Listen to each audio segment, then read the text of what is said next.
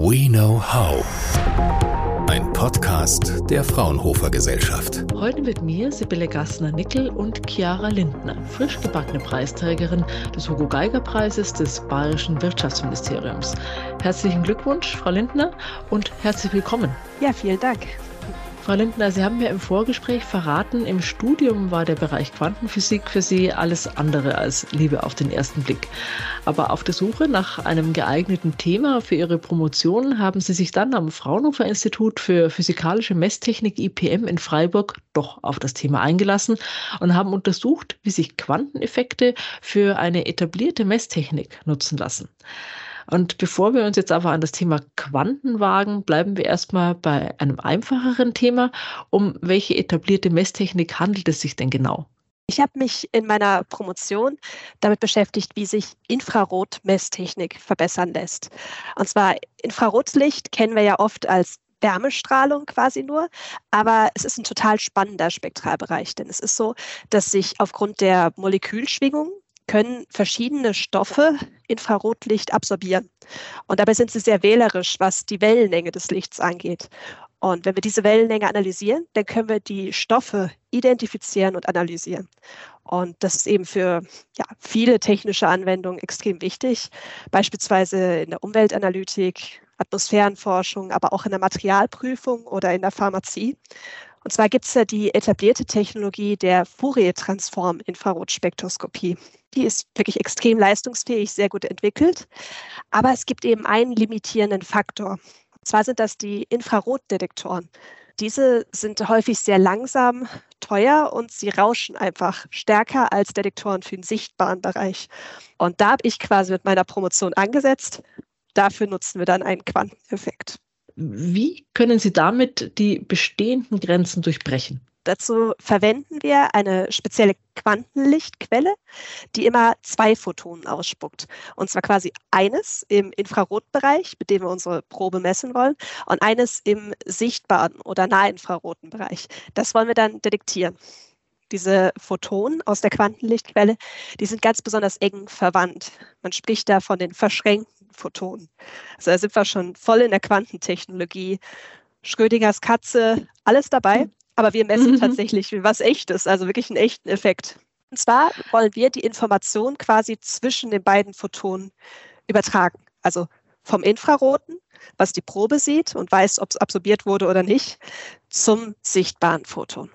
Das heißt, gemessen wird nur das Sichtbare, aber dadurch wird das Unsichtbare sichtbar. Ist das richtig so? Das kann man so verkürzt so sagen, genau. Dadurch, dass wir jetzt diese beiden Photonen gleichzeitig haben, das Infrarote und das Sichtbare, wenn wir daraus ein Interferometer aufbauen, können wir quasi immer prüfen, gibt es das Infrarotphoton noch?